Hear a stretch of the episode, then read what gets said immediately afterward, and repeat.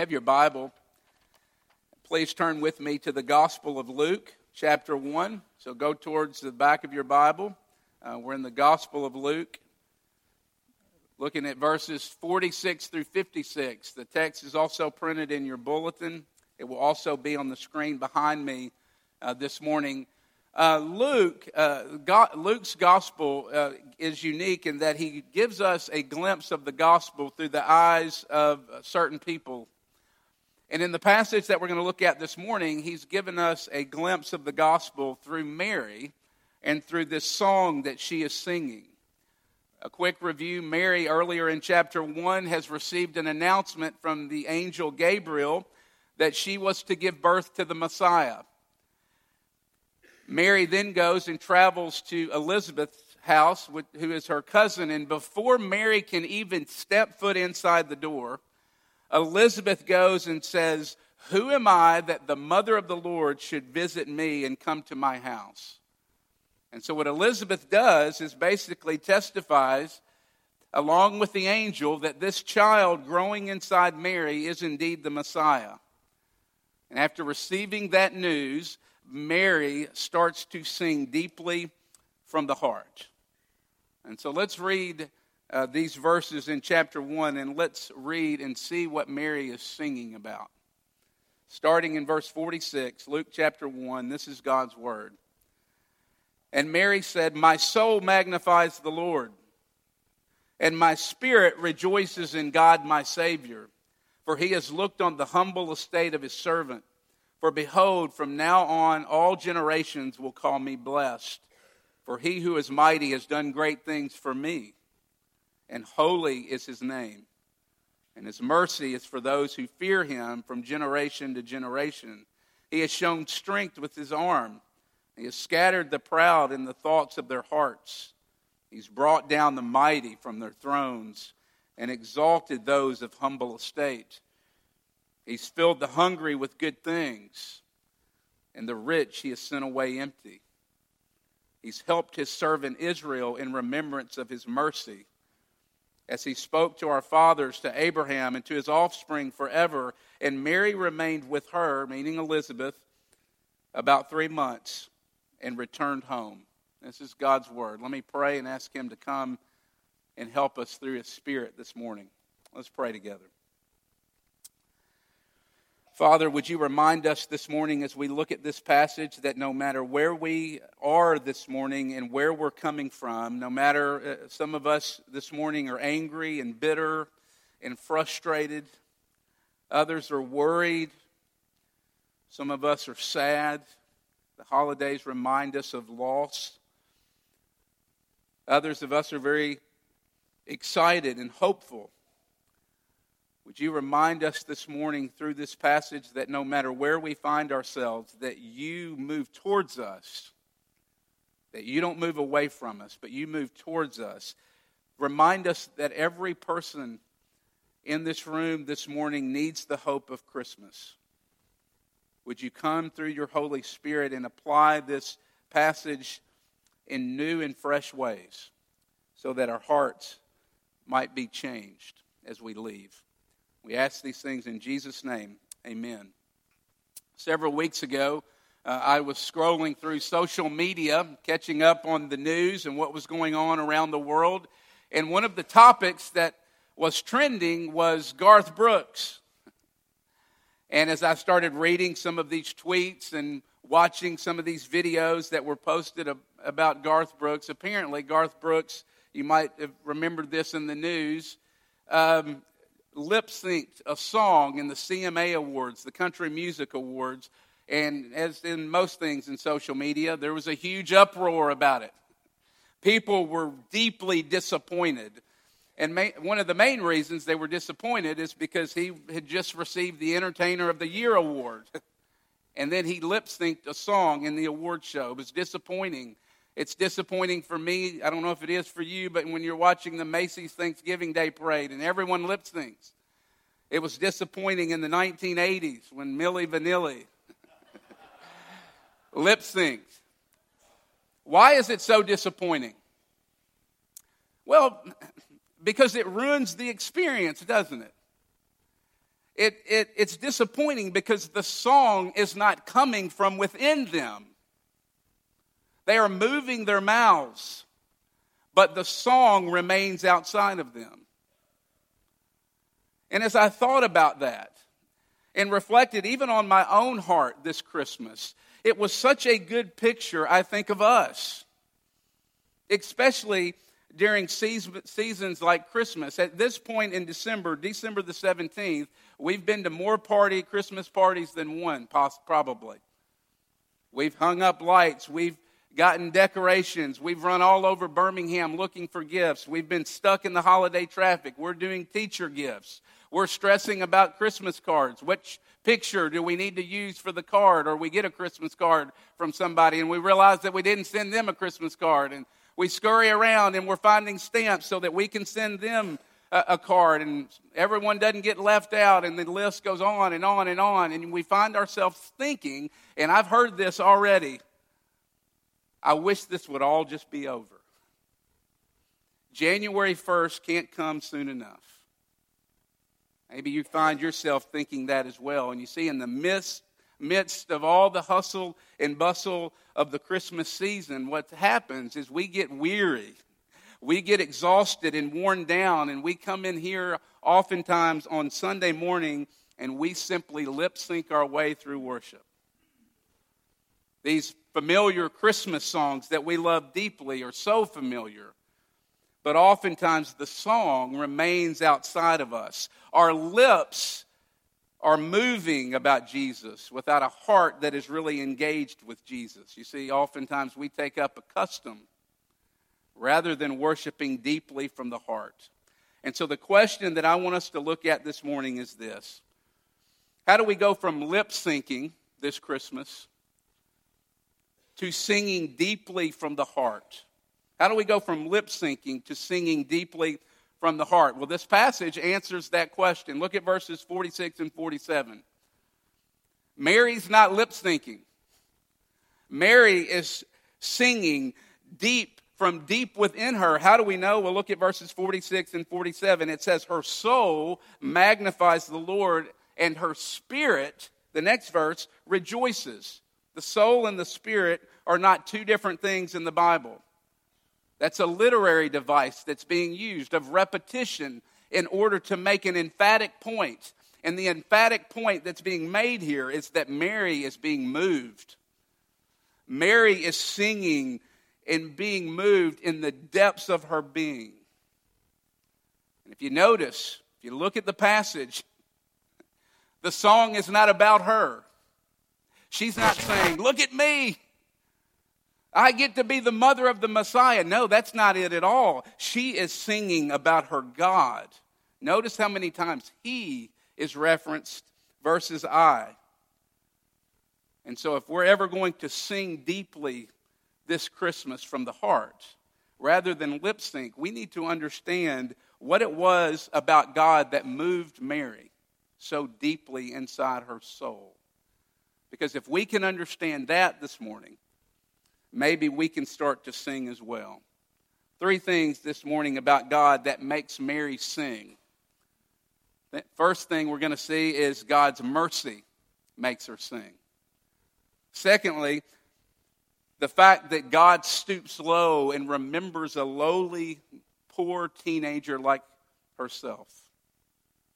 And then lastly, God's promise makes her sing. So let's look at those three things this morning. Let's look at number one God's mercy.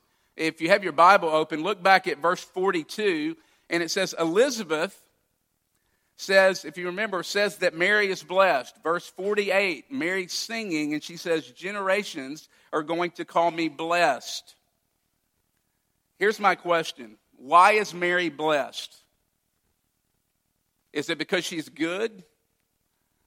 Is it because she's wealthy or obedient or well educated? And if you've been coming uh, to our church, you know that the answer to that is an emphatic no. it's nothing to do with any of those things, it's God's grace. How do we know? Earlier in chapter 1, when the angel visits uh, Mary and announces that she will give birth to the Messiah, two different times the angel says that tells Mary that she is favored. The word favor is the word that we normally translate grace. And so the picture is that Mary is not going to be the one that's bestowing the grace. Mary is the one who's receiving the grace. And all throughout this passage, she gets that. She knows that God has been merciful and gracious with her. And so instead of going through the motions, it leads her to sing from deep within our heart. Look at verse 50 and verse 54. Mercy. Think about all throughout the Bible, and even think about in the world around you and in your friendships. Who are the people that sing deeply and talk about God's mercy the most? That's obvious, isn't it? The people who know that they have received God's mercy and know that they desperately need it. Those are the people that sing deeply from the heart about God's mercy. Sinners love mercy. Mercy, almost always in the Bible, is connected to forgiveness of sins. So, why do we need forgiveness of sins, you might ask?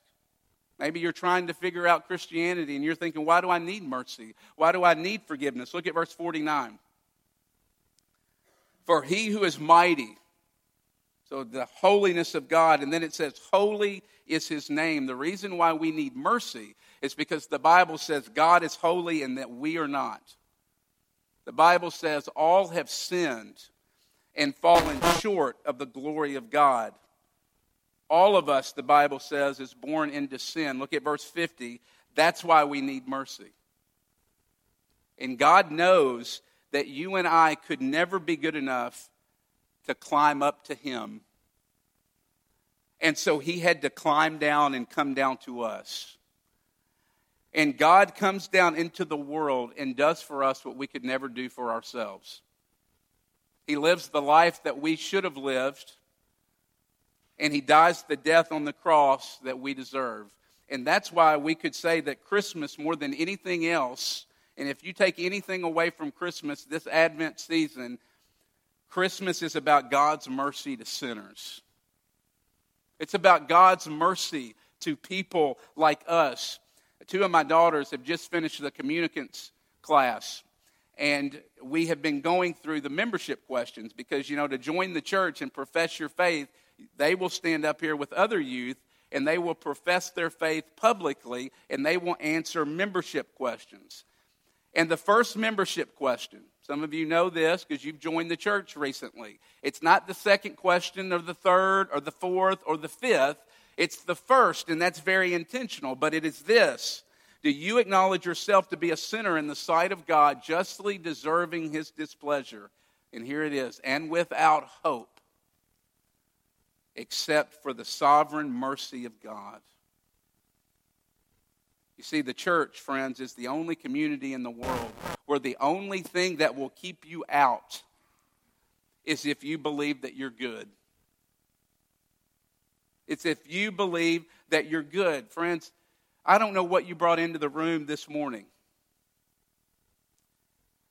But wherever you are with your sin, Christmas tells us that God is a friend of sinners, that God is merciful, that he took on flesh and came down to us. So the picture is God moves towards you in your sin, not away from you.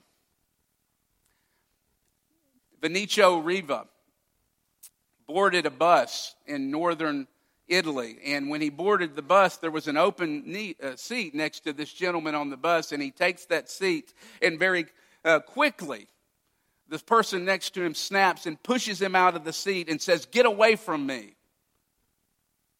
Everyone on the bus witnessed what was going on, and no one said a word. But Vinicio was very accustomed to this kind of unkindness for stranger, from strangers because you see, he suffered from a non infectious disease that left him completely covered from head to toe with these growths and these tumors and these itchy sores. In fact, often on his undershirt, often every day it would be completely soaked in blood from the blood that was seeping out of the sores that were all over his body. You've probably seen Vinicio and not known it. but he is the gentleman who was captured in that moving picture when Pope Francis grabbed Vinicio's face in his hands and stoops low and embraces him and kisses him. His aunt actually took him to see the Pope. And listen to what she says as she's describing this visit. She says, The Pope came close to us. I thought he would just simply give me his hand, but instead he went straight to Vinicio and he grabbed him tightly, so tightly that I didn't think he was going to give him back. Vinicio commenting says, I was initially confused at the Pope's lack of hesitation because everybody's hesitant around me. But he had no fear of my illness. He embraced me without speaking, and I started to shake.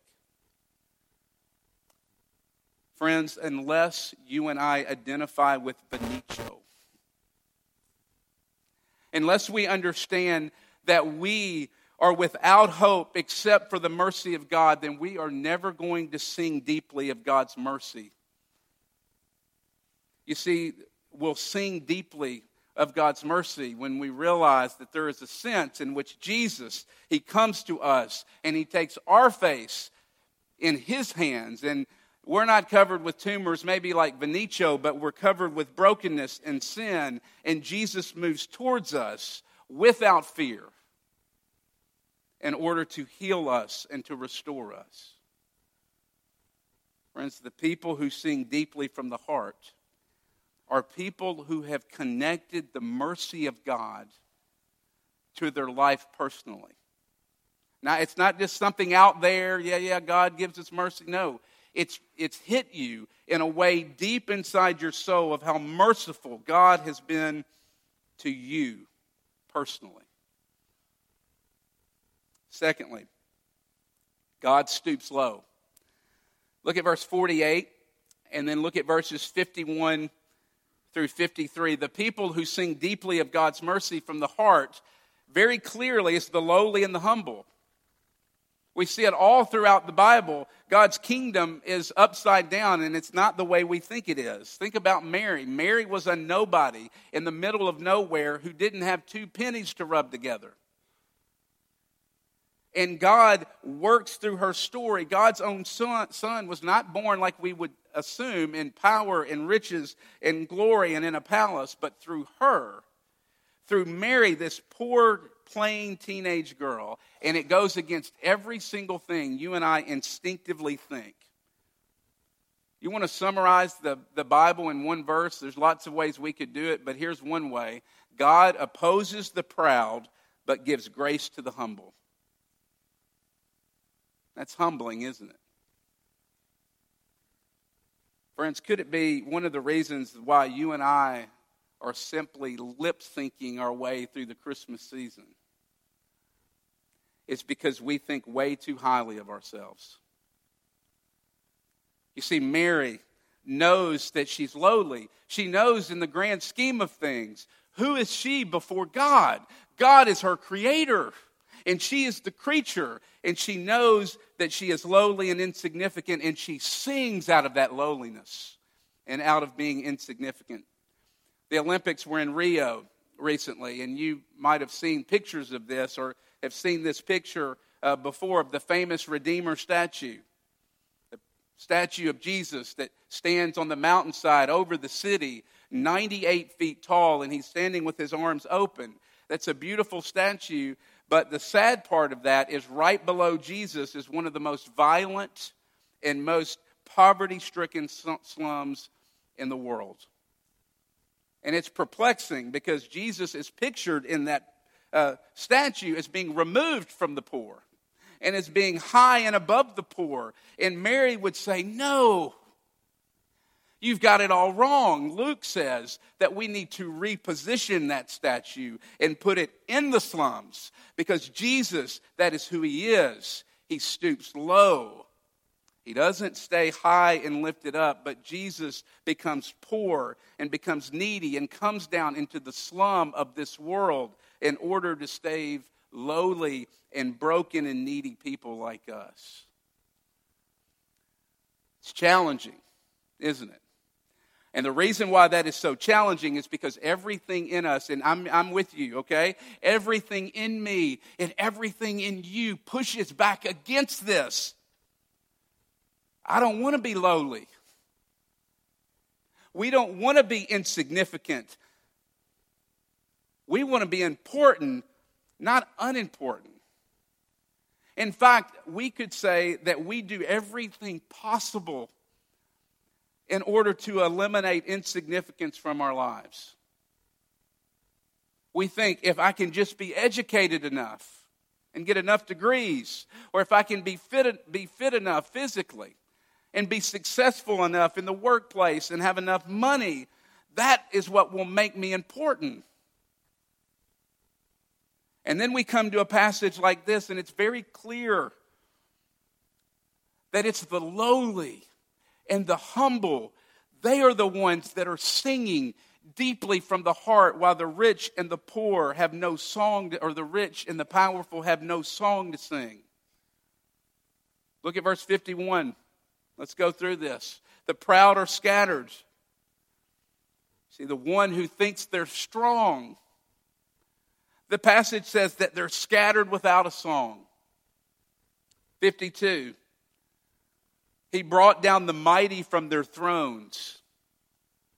See, the one who embraces self glory and self sufficiency. This passage says, has no song to sing. Verse 53 He's filled the hungry with good things, and the rich he has sent away uh, empty. Did you hear that? The poor he's filled with good things, but the rich he has sent away empty. Please, please, and I say this to my own soul, do not let this go in one ear and out the other this morning. The self sufficient and the powerful and the rich and the strong, those are the people in this passage that aren't singing, but they're lip syncing. Why are they lip syncing? Because they need nothing. They don't need anything.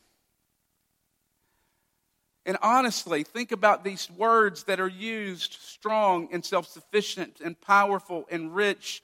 And what does that sound like? Sounds a whole lot like Over the Mountain Birmingham, doesn't it? So, what does this mean for us this morning? Well, I think it means, by way of application, is we've got to fight. We've got to claw with all of our might to understand that we really are spiritually poor and needy. That in the grand scheme of things, yes, we're human beings made in the image of God, but He is God and we are the creature. We have to fight to understand that Jesus doesn't pick us because we're the first round draft pick and we have lots to offer him, but it's by grace alone. And listen, there's nothing wrong with education and beauty and, um, and wealth and all those things. Those are great gifts that God gives his people. However, there is a danger and the danger is that we use those things. I use those things in order to cover up my neediness. And we cover it up with wealth and beauty and power and being competent. And the Bible says that is a huge danger. It is a huge danger because those are the things, and it's not just here, it's everywhere in the Bible. Those are the things that actually keep us away from Jesus. And if you don't believe me, read Mark chapter 10, the story of the rich ruler. Remember the story of the rich ruler? He walks and he looks a whole lot like me, probably, dressed like this. And he says, I don't need anything. I'm good. And Jesus sends him away, and he sends him away sad. Second thing, by way of application, the fact that Jesus took on flesh and came down into the world means that if we really grasp that at its heart means that we need to look at our relationships. And here's what I mean by that. We are naturally drawn to the movers and shakers of the world. We're naturally drawn to the superstars and the pretty people and the people of power and the people that have connections that can open doors for us. But if we really understand Christmas and what Jesus has done for us and the fact that we are really poor and needy at the end of the day, then you know what it does? It causes us to move not to the pretty people, but to the people who are forgotten, who are outcast and needy. Lastly, Mary's singing because she's singing of God's mercy to her. She's also singing about the fact that God stoops low to the lowly. And thirdly, to, she's singing about God's promise. How do we see that? Look at verses 54 through 55. She's singing uh, about the fulfillment of God's promise that started way back in Genesis chapter 3, verse 15. Remember, uh, the world was good, and uh, all of a sudden things were right with the world and with God and man, and man decides to rebel against God and go their own way, and the world was blown to bits at that moment. But God, right from the very beginning, promises to immediately send, not immediately, but promises to one day send a rescuer. Someone who would come and rescue and remake the world. And he promises that the seed of the woman will crush the head of the serpent. And then the story continues into Abraham. And Mary looks back on this promise and understands the promise made to Abraham, which, if you remember the story, was another impossible birth. And Abraham was told that through his seed would come blessing for the entire world. That's what Mary is singing about because she's thinking about God's covenant promises. The entire Bible up to this point is all about God fulfilling that promise, looking forward to that day when God would fulfill that promise. And Mary is thinking, I'm carrying the promise fulfilled. I'm carrying Abraham's seed. Can you believe this? In my belly is hope for the entire world. And that's probably the thing that resonated with me the most as I was studying this passage this week is Mary's wonder and amazement. Look at verse 49. God had spent thousands of years preparing for this day. And he would bring the Savior of the world into the world through this simple, poor teenage girl. Verse 49, look at what she says God has done great things for me. Can you believe this? That's the feel of the passage. And my question this morning is do you have that kind of wonder and amazement? You know, we all should. That wonder and amazement is actually one of the surest signs in your life that you really understand Christianity. It's one of the surest signs that you really understand the gospel. Because if you think being a Christian is primarily about coming to church and obeying uh, certain and producing certain behaviors, then you're never going to sing deeply from the heart. Because that's not what prim- uh, uh, Christianity is primarily about. You'll know that you will start, you've started to grasp Christianity and you started to really grasp Jesus and the gospel when someone were to come up to you and say, Hey, are you a Christian? And you know you're starting to grasp it when you respond something like this Well, yes, I am. And it's a miracle. Can you believe that? That somebody like me, that God would choose to save someone like me and give me such an incredible gift. A friend of mine had a, a young daughter, a six year old, that just went off to school. So she was starting school uh, for the first time, and somewhere a few weeks into school, her class is coming back from PE and from the gym, and she gets separated from the class. And she's lost, new, again, new in school, and she's standing in the middle of the hallway, completely coming apart, melting down. And a teacher comes up and sees her crying and takes her to her class, and all is well. And her father, uh, when she came home from school, had heard about the experience and says, You know, tell me, uh, were you scared and were you afraid? And she says, No, I wasn't afraid. And he goes, Well, then where did the tears come from? And she responded and said, Well, I was crying because everyone had forgotten me. And I was all alone, and no one was looking for me.